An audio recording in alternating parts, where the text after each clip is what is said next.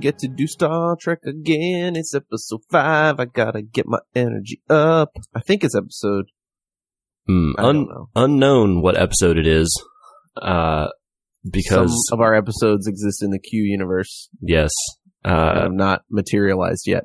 who who can say where they are? Uh, they may have been lost to time, unknown. Mm-mm. They definitely are not stuck in the time war. Okay, they're not there, but they could be in a temporal vortex, waiting to emerge 500 years later to surprise the crew. I think it's more likely that they would end up a uh, sentient holodeck program. Hmm, Like, that was a was Moriarty? Yeah, I was gonna say Moriarty. so good. This show's so good. Uh, this is Subspace Transmissions, where we talk about Star Trek. Uh, I don't know. I don't know what we've already talked about on this show because we've definitely done we've done a lot of themed episodes. So we've done like captain themes. We didn't we didn't take the like the best approach, you know. yeah, But we said what do we like and what do we dislike about the captains, we kind of stack ranked them a little bit. Um, we've done ship designs. We've done we've done a lot. There's Yeah. a lot in the can on this thing. One day we'll be kind of like caught up to it, but I don't think so soon. We're Eh. still doing them because because Star Trek's awesome. Yes. And this week we decided, you know, what if we finally bit the bullet and actually had to watch some Star Trek? Not that it was like some kind of horrible uh, task, since I think it might be something we would do anyway. or do anyway every week, probably. Yeah. Uh, so we had to come up with an episode, uh, since we are both typically TNG watchers, although DS9 definitely sometimes as well. Absolutely. Yeah, it's you know, DS9 is a great, great show and one that I might rank higher in the canon in terms of what I think is practically higher quality show and you know, Mm-hmm. but there is no ability really to find the DS9 episodes at whim that you can watch without needing to remember what happened before them. Yeah, DS9 definitely has a lot more structure to the show, so you have to watch a bunch of episodes or groups of episodes to get the good stuff out of them, I would say. TNG, you just sort of throw a dart. Yep. And unless you hit one of the two parters, you're basically going to hit something that you can just watch and be good. So, uh, we did that, but we kind of guided our dart throw a little bit since we already knew there were going to be episodes we wanted to watch and talk about. uh, and we landed on uh, an episode that at least uh, I think can be controversially said, at least, to be one of the better TNG episodes. Uh, Very controversially said. If you uh, are making a list of the best TNG episodes, I personally would put this li- this episode on there. Uh, I see. Mm, see, yes, though. Yes, you're right, but also you're wrong. uh, this episode for keeping the audience in suspense is Darmok. You know, for a long time, I came up with lots of different ways to describe uh, this show and our relationship in the past in terms of how, you know, we've been friends since high school and we have this paragraph on our website about it and all that. I could easily have just written Darmok and Jalad at Tanagra. That's true. You could. Uh, it is an allegory and a a really good one. You know, Uh, Uh, also, sometimes Shaka when the walls fell, but mostly Darmok and Jalad at Tanagra. a little, a little bit of Picard and Dathon at El-Adrel, maybe. yeah, yeah, a little bit. I uh I like the word allegory. I also like the word allu- allusion, not illusion. hmm They make a lot of allusion. The uh, uh, Yeah. I in preparation for this, I watched the episode twice, not just once, um, because I like it. Uh, and wow. I read an article uh, which I posted to our group chat, which maybe we'll include in the notes on this show or something. Absolutely. Yeah. There's Uh, one of the best is written by the Atlantic. Yes, uh, that piece is ludicrously long, but is very good. I Uh, would like to point out that they are not the only ones. Uh, there are even more scholarly sources that have dug into this episode, including um, anthropologists. I took an anthropology course in college, and we watched this. I took I'm a humanities major, so I actually I actually watched this multiple times in college. wow, Uh, nice. um, there's a, a heavy literary feel to the episode because of the way that you know the Tamarians, the alien race, communicate, and uh, anthropologists as well talk about you know not quite understanding uh, Native American cultures until you understand their allegory. Um, much the same though once you read the Atlantic article as Western cultures uh, allegorize the Bible, etc. Yeah. the the way they speak it, it, the show the first time you watch the episode is like it's almost like a mystery right You- you're watching it and trying to solve a mystery along with the crew yeah there's like some danger elements or whatever but those are mostly thrown in to make good tv right. um and the rest of it is kind of like you're trying to solve this mystery. What who are these children of Tama? What is their deal? How do how can we get a communication going so that they can free picard from the situation he's been gotten into? Uh, and so forth. And you know as the thing kind of unravels and you sort of see the the events as that the captain and uh, the Tamarian captain go through and you know they kind of build that shared life experience they then have a way to communicate with each other and you know makes the makes the whole thing work right Right. Um, episode written and teleplay done by Joe Menosky, by the way, who is currently on Discovery, actually, ah, and did a lot of DS9 episodes as well. So, pretty Uh, i read practiced.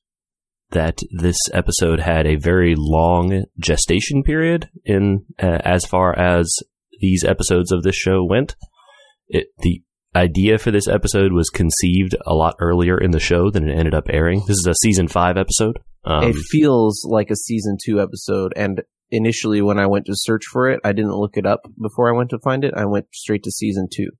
Yeah, I went to season three, um, but yes, it feels like a an episode from earlier in the show, and that fits it- with.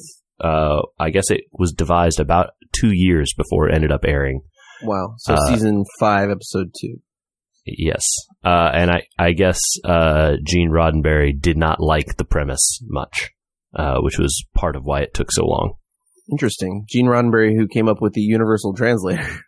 Right, a uh, a really interesting problem or, or an interesting solution to a problem that in a lot of you know uh, exploration fiction, right, causes a lot of the grief of the story where you're trying to understand and communicate with a new culture or a new people that you've never met before. hmm Uh, Star Trek just neatly sidesteps that problem 100% of the time by having the universal translator. Yeah. uh, which then this show i or this particular episode is a way. Well, we have this universal translator. It's still interesting to do stories about like how do you learn to understand a different culture. How can we do one where we also have universal translators? do you want to go through the episode at all, or do you want to just uh, abstract it? Because I don't know. Um, we should probably go through it a little bit just because it'll make more sense for the the people listening if they have like a clearer. I don't know. Don't need we need to hit every point, but like kind of Right, the right, right. storyboard. A little Picard Dathon moment here, where we're Mhm. all on the same page. They uh, they get given this mission because the Tamarians have sent out a mathematical sim- signal to say, "Hey, we're here." Right? They said Right. it's a bunch of gibberish numbers or whatever. There's no real Well, purpose to the signal, right? They said that it's like a standard progression, so it shows like, "Hey, we're here, we're intelligent." Like, let's right. It's like if we beamed Pi out into space constantly. right. Someone would go, "Oh, okay, they must know something because they figured out this, you know, mathematical sequence." Right. Do you think? Do you think we're right on pi? I mean, it's a really long number. It's literally infinitely long. So, I'm sure at some point we got parts of it wrong. But like, the number comes out of math. It's not like something we invented. Right, but like if some alien race was out there and they were monitoring us and they heard us send out pi a couple times or whatever, and they looked at the number. They're like, "Ooh, uh, they're not quite there yet because they don't have pi right." Uh, I don't think that would be much of a problem, right? It, it's pi is the relationship between the circle uh, is its diameter and its circumference. hmm So as long as you're like, it, you know, it, aliens may not understand, or other cultures might not understand our numbers or our system of counting, but they definitely would understand the idea of a circle. One would hope, and the idea of the relationship between a circle and its circumference, and they Right. go, "Oh yeah, this is a thing," and then they would probably have that thing too. One hopes. Right. Well, that's the thing that uh, that they say, right? Math is universal for this reason. Is yeah, you may not they may not understand that our circle-ish shape is zero, Right. but you can you can put a bunch of apples in front of somebody and put down you know the number, Right. and then it's instant it's instant understanding. You know what I mean? Yeah. Yeah. Uh,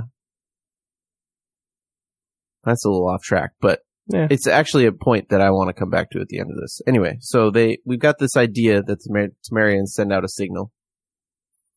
Yep. Picard is practically flying out of his chair with excitement. Uh, these people, no one has ever been able to contact them before. There's, why? Why?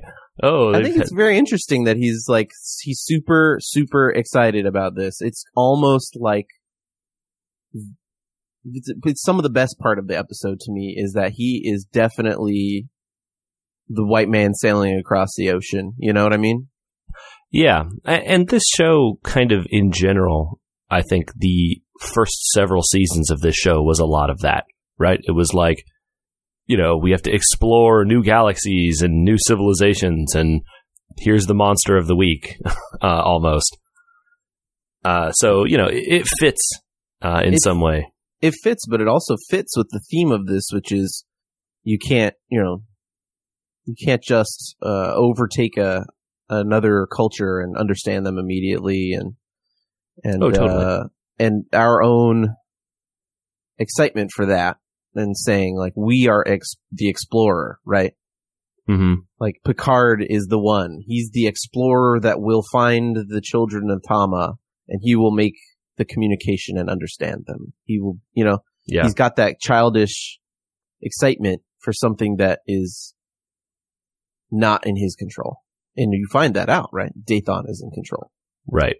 You know, the uh watching the episode again for the second time, you know, the Enterprise shows up, they try to contact the Tamarians, they uh, speak back and forth, but really no one seems to understand each other. Picard, offers an alliance. The captain of uh, Dathon of the Tamarian ship seems to be like, I don't know what this dude is talking about. And the, he and his first officer have a pretty heated exchange.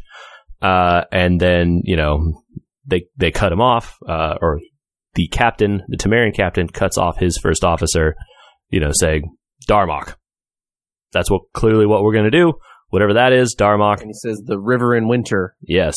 basically. Like no more, Right. dis- no more discussion.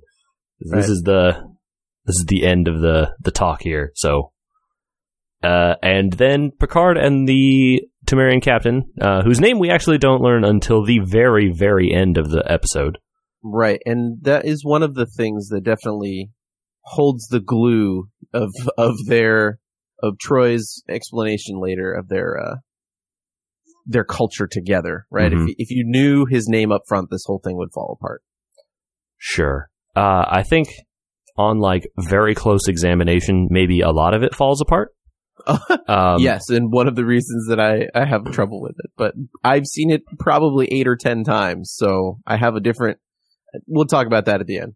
Uh, and Picard and the captain are beamed down to the planet, and the Tamarian ship institutes some kind of uh, anti-transporter beam in the upper atmosphere to prevent them from beaming anyone out. But it seems that they intentionally leave the sensor frequencies clear so that everyone can monitor, but no one can interfere.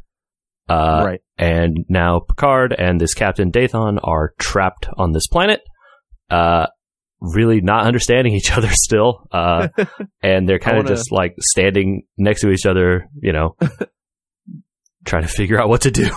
Yeah. Well, he he he looks like he's challenging Picard, right? He pulls out two knives and he, he Yep. throws one at Picard's feet, and he's trying to to show him how they're supposed to stand together, right? But but to our culture, it very much looks like, hey, we're going to pit fight now, Yeah, it looks like a ritual challenge or a like you know a um, right? ma- uh, challenge. Worf even calls it like a challenge of champions Oh, Worf, later in the episode. straight away, Worf's like they're invading our space. It's like, okay, Worf, dude, like, and the whole episode is you know Worf very I- I mean he's very he's trying to protect his captain and his people and all that sort of stuff obviously Eh, but and but he's also drawing on things from his own culture, right? Where Right. in Klingon culture, this is what they would do. They, there are ritual challenges and combat like that. right So Yeah. hard for Riker to get any good advice from him unfortunately, yeah. Uh, it seems like throughout this episode, Riker and uh, the crew are literally just causing problems rather than solving anything. Um, Yeah. you can't blame them, of course, because like their captain is beamed away without permission onto a planet and then trapped there. Like, obviously, you're going to try to get him back. um, almost immediately we run into the creature with Yeah. some sort of phase shield and that's what inspires the crew to try and make some tough decisions about ending this communication and getting Picard back Right. Riker doesn't Uh, want to start a shooting war, so he figures, okay, well, maybe we can send a shuttle and they won't risk shooting our shuttle down. Hmm Um, that turns out to be wrong. Uh, they do, they do shoot them, uh, but just enough to cripple them, not enough to uh, to blow them up or anything. So just to Yeah, turn them away. I guess before they run into the creature, they do have that uh, night with the fire, and Picard starts to understand a little bit that he's speaking in allegory because Yeah. he gives him fire and he says uh, something with hands It's, open, uh, right? It's uh, like Temba, his arms wide. Yeah, right, right. right. So, you know, the Picard eventually, you know, goes like, "Oh, okay, thanks." Well, mostly it looks like Picard is cold and tired, so he says thank you for the fire. But like, I think the next day is the day he finally puts it together of like hmm a Temba. Oh, it's like a gift, hmm and you know, like, oh, thank you for this gift. You know, um, and that was kind of the beginning of his understanding. Right. Uh, they encounter the creature. Dathon is mortally wounded, and Picard cannot help because he accidentally gets stuck in a In a transporter, transporter beam. beam. Yep. Yep. And uh uh he they communicate while he's passing away and Picard understands their language uh, through a lot of back and forth there. Yeah, it seems like they have a uh uh Dathon tells kind of the rough outline of who Darmok and Jalad and Tanagra is. Right. Uh or like Darmok and Jalad at Tanagra, right? Uh and kind of the they were two people on the ocean, they met together on this island, they struggled together against this beast and emerged left together as friends. Kind of Right. the, you know, the the shared experience of fighting that beast, you know, helped forge their friendship. Yeah, Uh, Picard uses Gilgamesh and Enkidu. Uh, which, you know, good on him because honestly, I don't know that I could have told you the story of Gilgamesh. I knew who Gilgamesh was, but I don't know that I could have recited that tale the way Picard Sure. does. So Right. I'm glad he was read up on his ancient Sumerian. Um, I certainly was not. I forgot to mention that uh, Ashley Judd was the one that figured out how to get the uh, the shield down there. Yeah, uh, this apparently is her first acting role on TV ever. Uh, I went back into Wikipedia and looked that up as well. Yeah, that's crazy. Yep. Uh, Cool, but it's it's crazy. It's not the first time that a bunch of actors show up in the show. I'm sure we'll talk other episodes where oh look this person. oh yeah, Um, and also I forgot to mention that the Sumerian captain is played by Paul Winfield, who is uh Captain Terrell, I think, in the Star Trek Two. Oh yes, um, Wrath of Khan. Yeah, yeah, yeah, Right. definitely. Yeah, Yeah. Um, So he does a great job as well. Obviously, he's a great actor, or was a great actor. yeah. Uh, absolutely does a great job. Since really most of the lines he's speaking don't make much sense. Uh, he has to give a lot of inflection right? He has to show his frustration when he says "Shaka" when the walls fell, which Right. means failure. He has to show it. You have to know. You have to know what he's saying, even on the first right. Like, so you watch this episode two times, and you know everything they're saying. You you know how the people are communicating. You know what they're saying to each other because you you've gone through all, understanding all the lines they use. Picard is able to translate them later. right. But the first time watching it, you have to get after a few minutes what these guys are saying because otherwise you're going to not enjoy the episode. So I think Paul Winfield and his crew did a good job selling their emotions as well. Yeah, the it, even right out of the gate, if you have no idea what Darmok and Jalad Tanagra means, while he and the first officer of the Tamarian ship are arguing, you can tell. Like, and Troi even sees says it later when she's talking with Data while they're trying to do the research. Um, that you can tell what's going on there, right? The fir- the captain has an idea. First officer does not like the idea. The captain's like, "I'm the captain. Shut up. We're doing it." um, and that's the end of the discussion, right? So Mhm. you can kind of see the dynamic emotionally play out, even if you can't really understand what exactly what they're saying means. And then obviously on the second watch through, you know what they're saying and what it means. Um, yeah. Uh, they get Picard back after going with Worf's plan of basically shooting the Tamarian ship. Yep. Which does not work well. nope. Turns out the Tamarians may be somehow more technologically advanced than the uh, Federation. Yeah, it turns out their little uh, little shooting uh, did disable the field enough for them to beam Picard back, but boy, the Tamarians weren't happy about being shot, which Nope. can't blame them. Sure. Uh, and the Federation weapons didn't seem to do too much damage, uh, and the Tamarian ones seemed to do quite a bit better. So their little shooting match ensues for a little bit. Uh, Picard, you know, bursts onto the scene, hail the vessel. Um, they do, uh, and lo and behold, since he has now unlocked the key to their uh, allegorical language, he, you know, is able to tell them, you know, their captain p- passed away. Here's his uh, little captain's log or whatever, and that, um, you know, peace. We we want peace between our people. And they're like, yeah, we're not quite ready to like do anything, but thanks. But they do say, you know, hey, we recognize Picard and Dathon at, in you know, El-Adrel as a Yeah. beginning, maybe. We'll see. Yeah, and so Yeah. now now there is a shared event for both people to reference Picard and Dathon at El-Adrel. A- A nice little bow on the end of an episode there, you know, and you catch uh, Picard reading his Homeric hymns later uh, at the very end, because of course he would go uh, back and read a bunch of old Earth. Do you think Picard replicates books just to look really smart when people walk in? I like to believe he has a library only because he likes how it looks, not because obviously he needs it. I think honestly though, this might be the first shot too at the end of this episode where you see that behind his desk is a window and it's sh- straight out into space. Yeah, I don't know when the first time they showed that little ready room and it's like, uh, you know, what's in it. But Right. it's definitely one of the earlier times. They definitely go to that room like not infrequently, but I don't oh, know they if do it all the time. Yeah, I don't know if you ever see as many many shots of it from like you know Picard standing at the window staring out into space. Definitely not.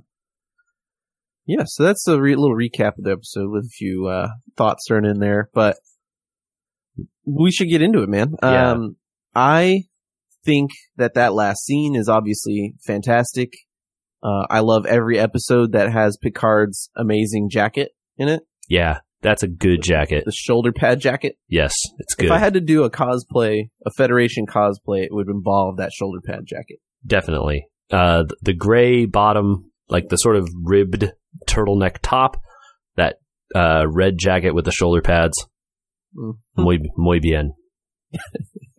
I like that. It's a good look. it is a quintessential episode and i think if you had to make a list of of episodes everyone should watch this one should be it because the first time you see it you're, this is definitely one of those oh that's cool episodes Yeah, definitely. It, it is kind of like an idea of what it must be like for, you know, people exploring space to run into some completely alien culture despite all their technology or whatever. And, you know, it tells that, uh, it, what's the name of the, the, the like, you know, the archetypal story of explorers meeting a new culture and learning to assimilate and, you know, becoming friends. That it does thing. it in the the futuristic way, the right. the self aware way of saying sometimes when we explore, we try to project rather than accept. Um, and and does, I think, hit the Star Trek button of saying in the future we have to be better than we were because they definitely start out and they use Picard and Worf, I think, mostly to uh, become what archetypes of of different types of uh, of of themselves. You know, Worf is very much the like everything's a threat in this episode. Where he- Sure. sometimes he has more practical views, and maybe that's true much later in the show and into DS9 when he becomes less Klingon and more of a, a aware officer. You know, he becomes captain and all that, or commander, I guess, not a captain. Yeah. Uh, he I- is a captain by the shows, or commander by the shows. How does he captain the Defiant without being a captain? I think he uh, does become a captain at the end. Okay. So he's a captain when he's in first contact? That doesn't make sense because then he stays on the Enterprise after that. He's got to be a commander. I don't know when first contact technically takes place. Well, but there's movies after that, so. Yeah, but I don't know when any of the Star Trek movies fit on the timeline, is what I'm Oh, saying. de- yeah, okay. I think they're all after DS9 and all that. Hmm. Generations might be between somewhere in there I don't know. because Worf's still on the D. Well, that didn't sound good. The No. Enterprise D. It didn't. this is off topic. Anyway, for those reasons, it's a great teaching tool in this episode, and it definitely, I think, hits the the Star Trek button. Yeah. We should Uh, talk about uh, what you love about it first. I think. Okay. My qualms, my quips, my comments about this episode come from liking it enough to have watched it a buttload of times. Sure. So enough that you've seen the cracks. enough that maybe. I know, yeah, what it is, and then I start to look at it as a a writing challenge or a a challenge to make a better episode, right? Sure. Uh, and you know, e- even having seen it certainly less times than you in my lifetime, but you know, more than the couple times I watched it this week, you can see problems. The, the it's not perfect, undoubtedly. Yeah. Uh, and the, we could talk about that. Atlantic article later. does a good job of pointing out Yeah, that like, how hey, there's there's some Star Trek fanverse that that definitely does not like this episode as much as Yeah. the rest of the world. And I think that's fair. I think there are definitely some people who find this stuff, like this kind of an episode, good, like stereotypical Star Trek. Right. And some people who don't, right? Like either Right. you want this kind of stuff from a Star Trek or you don't. And Mhm. that's okay, right? Some people don't, and then they're not going to like this episode. Right. And that's fine. I Uh, think that the episode is is somewhat troubled in the long run, but is definitely not a shaka when the walls fell. right. I think that's a yes. That's a good, good way to put it. All right, So- hit, hit what you like, man. Let's so the stuff that I, the stuff that I like about this episode is um, not only how unique it is. There's definitely nothing like the Tamarians anywhere else in Star Trek. So that's fun, just in and of itself. Just how unique they are, how their Right. language and how they, you know, how their culture works, um, is completely unique. I, I don't know that I've seen anything like this anywhere else in fiction. Uh, Right. Not that maybe other places haven't tried something like really crazy like this before, but I certainly have not seen it. Um, and that by itself is like worthy of recognition since a lot of sci-fi stuff tends to borrow from other sci-fi stuff at some level, right? Mhm. So, uh, them just being completely unique was, uh, you know, really great. And, uh, you know, the, the story, despite being like this very stereotypical kind of journey of, you know, two rivals to become friends, is told great that the acting uh, on all sides by Picard and the the Dathon uh, are is really great. The kind of the the process of learning and going through that like oh like Temba, his arms wide means a gift, right? That kind of a thing. Um, I think it's that part is just really good. I I like even when the story is obvious and cliched. Sometimes it can be well done, and I think that this is that way. I think one of the best moments in the show that that saved it from being too cliched was that Riker's attempt to solve this problem caused a bigger issue, right? Like Mhm. there was the the captain getting killed is not the fault of the captain's decision. Although one of the best parts of this is that he chose to do this. He went down to El-Adrel knowing what was down there and thought that his life was worth trying to communicate. Yeah, the the sort of the noble sacrifice of the the Tamarian captain is like I want to believe that there are people like that in the world who would willingly risk their whole life in order to you know connect with this alien culture that they really know basically nothing about, right? The Tamarians really know nothing about the Federation. They have no reason to trust or like them. Right. Like over a hundred years, they've run into each other eight times. And in that little bit of information, this captain has decided this eighth time he wants to make sure there's peace between the two of them and it's worth his life. And that's cool. Yeah. Um, and, and Riker making the decision that kills him basically Yeah, the, is great writing, I think.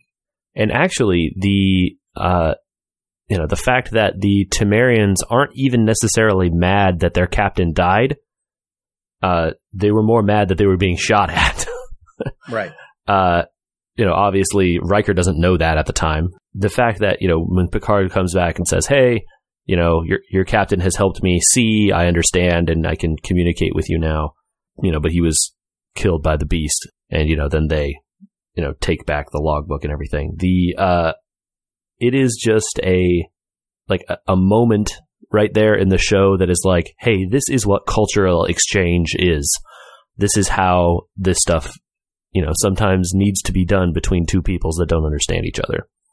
hmm And that's the part of it that I like. I like that that cultural exchange is the focus. They're really trying to, the whole story is they're trying to figure out how to express ideas uh, in a way that this other group of people who are, you know, really understand nothing about humanity at all and how they can, you know, get something across to them.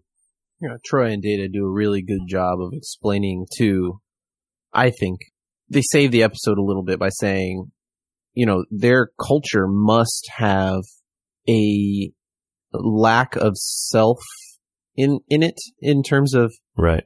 you and I would be talking and, and I would talk about myself and I would say, you know, I really felt bad about this decision that I made and, and it becomes about me, right? Like, Mm-hmm.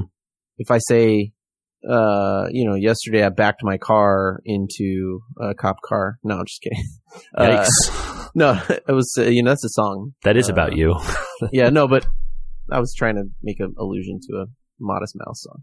Um, but like I backed into my garage and I feel terrible about it or, you know what I mean? Sure. Um, it becomes a story about yourself versus he, she says they have no real desire to have a sense of self. It seems like they communicate through these illusions so that they they tell you about an experience and how you feel in that experience versus the practical nature. So so the Tamarians become this culture that communicates through emotion, right? or Uh, not even versus- necessarily emotion just like the they communicate through past experiences and ideas Right. And we, we really get a sense that, wow, you know, obviously it's written in, by Americans, so we have a little bit more of an Americanized version of the Federation, but uh, our culture is really about ourselves, right? yeah We, we practicalize our experience for other people to understand. We, we use a very practical sense. And so there's advantages and disadvantages to both systems and, and seeing that other cultures have advantages and disadvantages is one of the best parts of this episode. yes uh the only thing i wish that we got which we don't really ever get much of is I want to see two Tamarians talk to each other for a little bit. Uh, you get a little bit of it with the captain and the first officer at the very beginning, and th- that Atlantic article, uh, which we'll link, uh, goes into it a little bit. But like, Well, that how do yeah. Tamarians ask each other for like, "Hey, can you help me fix my car?"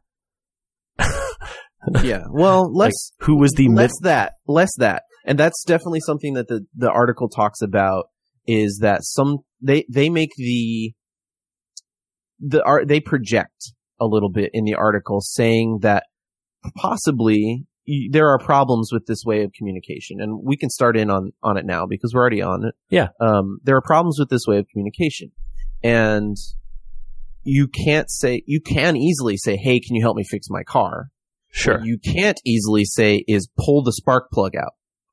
or give me the quarter inch socket wrench. Right, is that example they use in there. Uh, you know, you'd have to start with Temba his arms wide, but they definitely have to have a word for socket wrench or spark plug.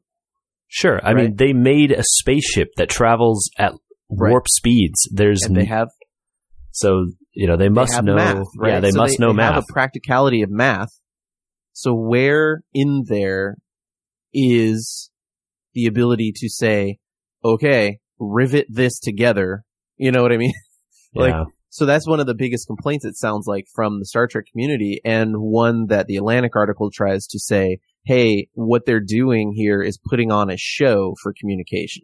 of course. And one of one of the things that I think that is good about the Atlantic article is you have to understand that Dathon thinks that this is the best way to communicate with us. yeah. Otherwise, they may not have a practical way of communication. So in, in one aspect, I kind of think that maybe they communicate outwardly with, with these stories and allegories and al- allusions hmm because maybe they have this emotional sense of what the other person means so deeply that it, it might work. But you have to, you have to assume Well, somewhere along the way they are able to communicate in a somewhat practical sense. But it's a good it's a good reminder that we have to accept the world the way we view it, right? Like you and I can't imagine a way where we can't say plug that in. Sure. The uh you know, and it's also possible that in their culture, you know, there are just you know that a, a lot of it is context based, right? And so if you know you're like, oh, Temba, his arms and the you just point at the socket wrench, and then the guy will be like, oh, okay, I understand that you want the socket wrench, or if he knows that you're working on this thing over here and you need a socket wrench and you say Temba, maybe he just knows that you need the socket wrench and he just gives it to you. Right. See, that's what I mean. There's got to, there might be some underlying, you, you have to project into this that there might be some underlying communication that you can't understand because the, these explanations we get and the, the show that we get doesn't answer the practical nature of how do you build a starship without being able to say like, okay, well, this, you know, pathway runs this way, you know, put this wiring harness over here, Yeah. you know, How do they do electrical engineering in the Tamarian culture, right? our our hardest communication is well english and german you have to understand in german the verb comes at the end right like yeah, uh, you know, the, Uh, the most complicated languages in on Earth Chinese, are, probably, Chi- right? are as Chinese, Chinese. right? But they use Yeah. pictograms. So you know, those are it, it's still built in a way that is like a their language as we would understand it, right? Yeah. Uh, it it still does not abstract itself enough for us not to be able to communicate they Right. have a pictogram for water So Exactly. eventually you can get down to the basics of it and that's what i was saying it's it's interesting that they didn't try to take a mathematical approach here and that's that's one of the problems i have with the crew on the ship is they Mhm. just they they do the research to find out okay well we know where they came from and we know that these are stories and we know that they're proper nouns there's about three things wrong i think is one is troi can figure out that shaka uh you know the walls film is is basically like uh oh they're upset when they say this okay well i'm a I, maybe it's be, and this is one of the things I was saying. Maybe it's because I've watched it too many times. It's hard to remember what the first time is when you watch this. Mm-hmm. and how much you may be like, oh, okay, versus later, and you're like, well, clearly the walls fell is like failure. I don't, I don't understand why the crew can't get this. Yeah. So the um, I definitely also think that there's a failure in the researching part there. Yeah. They're able to put together that oh, this guy's a mythological hunter on this planet, and this uh, this is an island on this planet. Okay, where's isn't the next step like, hey, tell me about the story of this guy on this planet? yeah, It, that's a is the computer just not have that? It knows what it is, but it doesn't know the story. right. Like that's the that's Right. the, the really obvious leap there that they don't do. So then where is data or somebody else to say, well, they projected this numerical sequence. Can we try to communicate with numbers? Yeah, That's problem two. Problem three is I know there's anthropologists on board the Enterprise. There's a reason they sent the Enterprise. Where Mm. are the anthropologists to say, like, wh- why are Troi and Data the only two trying to solve communication on this ship? yeah. And that that's a that's a teleplay problem. I was just going to say that's the uh, we have our stars. We got to put them in something in part of this episode, absolutely, absolutely, and it, it, you know Picard has to figure this out on his own. right? the ship, you know, the ship part might not be as well written as I would have hoped, and that's that's one Yeah. of the I, I agree that the weakest part of the episode is the crew on board the Enterprise trying to figure out what to do to save Picard. It's it's easily the weakest part of the episode. Um, I think the episode knows it too. because those scenes are usually pretty quick. You get Riker going, Geordi, I need more transporters, and Geordi being like, "Okay, Captain." And meanwhile, then Yeah, you get two like, hours. Oh wait, no, two minutes. Yay, Star Trek. Yay, Star Trek, right? Well, we'll try it, Captain. I can't go any farther. yeah. Well, point five three is as high as we can go. Point five two seven is not high enough. Annular gonna- con- confinement Uh. beam. Anyway, uh, our our science magic didn't work here, so I guess we have to go try different science magic. right. Um, I, Um, I I have one one problem outside of the ship is that in a cultural exchange, often uh, if you lay out corn in front of me and I say corn and you say maize, right. you understand that I said corn and Yeah. I understand that you said maize. mm-hmm. Dathon never seems to take anything from Picard, right? Like, well, Picard says thank you many times in this. Sure. Uh, and I thank you is an abstract concept. Yep, it is. Um, but there was a moment at the end where Dathon finally gets his story that he asks Picard to tell him, where Dathon could have shown he understood the Federation by saying thank you. Right, that would have been the, the button on on understanding that an exchange happened rather than Picard learning something. and Picard. li- It's yeah, and that, Dathon so sacrificing. right. I think it's it undermines a little bit of what they were going for. Where, in my literary sense of this episode, and I'm and you can go read much deeper, and I suggest you do if you if you found this episode interesting, or if you like the episode Darmok a lot, go read some some anthropological papers on this because they do exist, um, and they're very deep and detailed about um, our own history with understanding Native, Native American allegory. There's nothing written down, but they have tons of stories about, you know, the stars and the sky and, and, and these mythical heroes that used to live.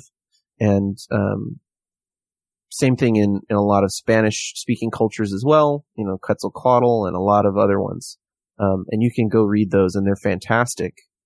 Um, there's the moment here where you have to explain that Picard is not the conquering white man. He's learned that he needs to exchange with the other culture, right? Sure, he can't, yeah. he can't walk in and be the big guy at the beginning of the episode that's just like jumping out of his chair with excitement. Like, I believe we have the qualities to understand these people. And it's like, you, well, actually you didn't.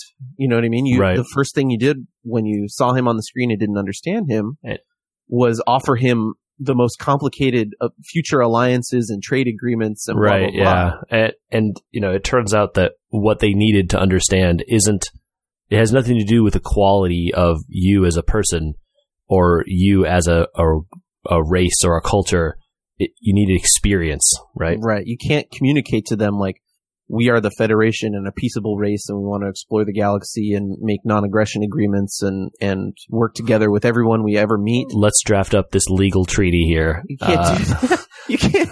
That that's literally like, hey, hey, friend, uh, we just landed on these shores. Do you do you own this land? That's cool. Uh, I see all your crops over there. Like, do you here sign this piece of paper? And uh, you know, we'll like give you blankets or whatever, and uh, then we own all the land in America. That's cool, right? That's Yeah, that's the same. Moment it's literally kind of there. what they're doing. Yeah. Right. Um, and this episode leans into understanding that that's wrong and that's not the right approach for encountering cultures.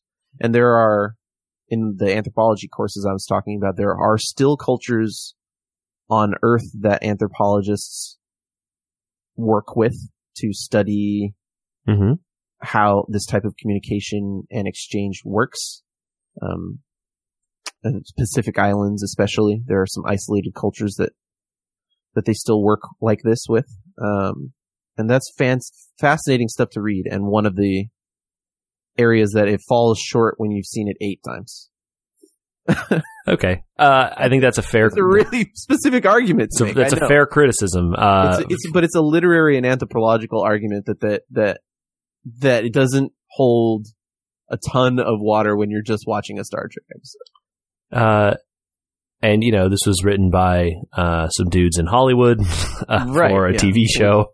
I'm not sure it had you know went out and did tons of research about. It did apparently take a long time to make it to air, but you know, I'm sure they rewrote it several times in the interim there. But it is probably not that they researched it, you know, Look. the appropriate amount. I'm I'm really leaning into a hard art that does not. They teach this episode in Right. schools and all over the place because it does hit the right points. It just doesn't do it to my satisfaction, and that's why I said Okay. yes. It belongs on on lists, and people should watch it. But once you've seen it a lot of times, it still has some problems. Is all I'm saying. I and and that's fair, and I completely agree with it with you. The uh, the the problems are are there. I just think that really, if you are the cer- a certain kind of Star Trek fan that wants to see this, like you know the uh, the thing about this this episode that I think I really like uh, at the end is it portrays this kind of hopeful. It's a thing that Star Trek does very well, actually, and and TNG and uh, the original series too. DS9 has less of it, but it's not gone. Uh, DS9 struggles to do it because of the the war that they're in. yeah, uh, It's hard to see the best of the Cardassians until it's over. Right. It, it shows this like this kind of hopeful image of what people can be and what other cultures can be. And this is a an episode where really sort of the you know humanity is on the back foot here because we have you know we're coming in with all these ideas based around ourselves and that's not really what this other culture is about. But this other culture is really putting their best foot forward here. They're like hey look it's been you know we've known about this these other races for hundreds of years and now we're going to tr- finally try and make this effort to really understand them so that they can Yeah. understand us Yeah, and you have to think that it's very calculated that they reached out to the Federation, right? Like, right yeah they didn't reach out to the 100 years. klingons they didn't reach out to the cardassians right. they right. reached out to the federation You have to assume that they have some sort of technology that has allowed them to observe what's been happening in the universe for these last hundred years. And they said, okay, those are the people, Dathon, you have to go communicate with. right You gotta make it work. At, Right. at the at the beginning, right? They they're not the very first thing you hear from them isn't Darmok and Jalad at Tanagra. You hear something else. You know, uh, uh, I don't remember what the thing that he said was, but it was it was uh, a different two names at a different place. Uh, after which, you know, the, the captain decides, okay, actually, instead, we're going to do Darmok. Um, and the first officer yells at him in that whole exchange. So, like, they didn't come here planning to do Darmok, but maybe, probably, in the back of Dathon's mind, you can think he was like, okay, I have a plan B. If this goes south, we're going to do this other thing.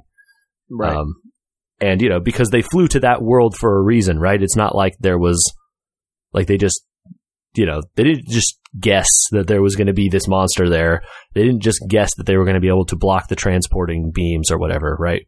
He must have at some level planned it. Right.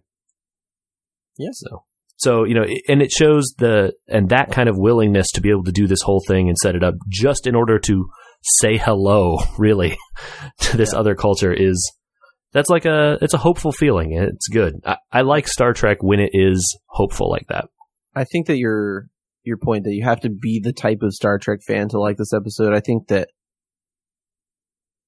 uh, you're not a deep Star Trek fan if you can't find the good here, right? Like Totally. The- And I don't think that any Star Trek fan that has problems, and mm, maybe I'm alienating some people by saying this or something, but I can I can look at this episode and say it has problems, but I still look at it and say this is one of the ones where Star Trek says what it what it is to be in the future, and and and that's a hopeful feeling, and you're right, and and it's also an aspirational feeling that we eventually understand our shortcomings, even in situations that we don't get right. And that's any way that Star Trek says that is a good episode. Yeah. And, you know, I- uh, obviously people have different opinions. I've read lots of lists of best episodes over the years, and this one isn't always on them. I would not put it on my list of best, but I would put it on my list of people should watch if they have not seen. You know what I mean? Yeah. That's what I was saying at the beginning. I, I don't agree that it's the best. And and that's I think it just Maybe. depends on what you mean by best, right? right. Yep. Exactly. Exactly. Uh, and, you know, I, this is certainly an episode that I think is very, uh, n- not stereotypical, but maybe like prototypical of how Star Trek kind of works and is, which is Right. why it's so strange to see it so late in the run of TNG, really. well, the, you know, you gotta, we didn't, didn't even this whole time ever contrast this with the first time that the Federation meets the Ferengi, right? Yeah. We have that episode where, where they have first contact with the Ferengi and it's just like this hailstorm of, of like fighting and, and stormy weather and stealing and Yep. you know this huge failure on the Federation and the Ferengi to to really try an an episode of communication, but instead their first encounter is this just disastrous thing, and and I don't know that that is as well of a written as an episode, and we didn't watch it for this, Yeah. um, and I doubt that it is as thought out as this, and and in the long run.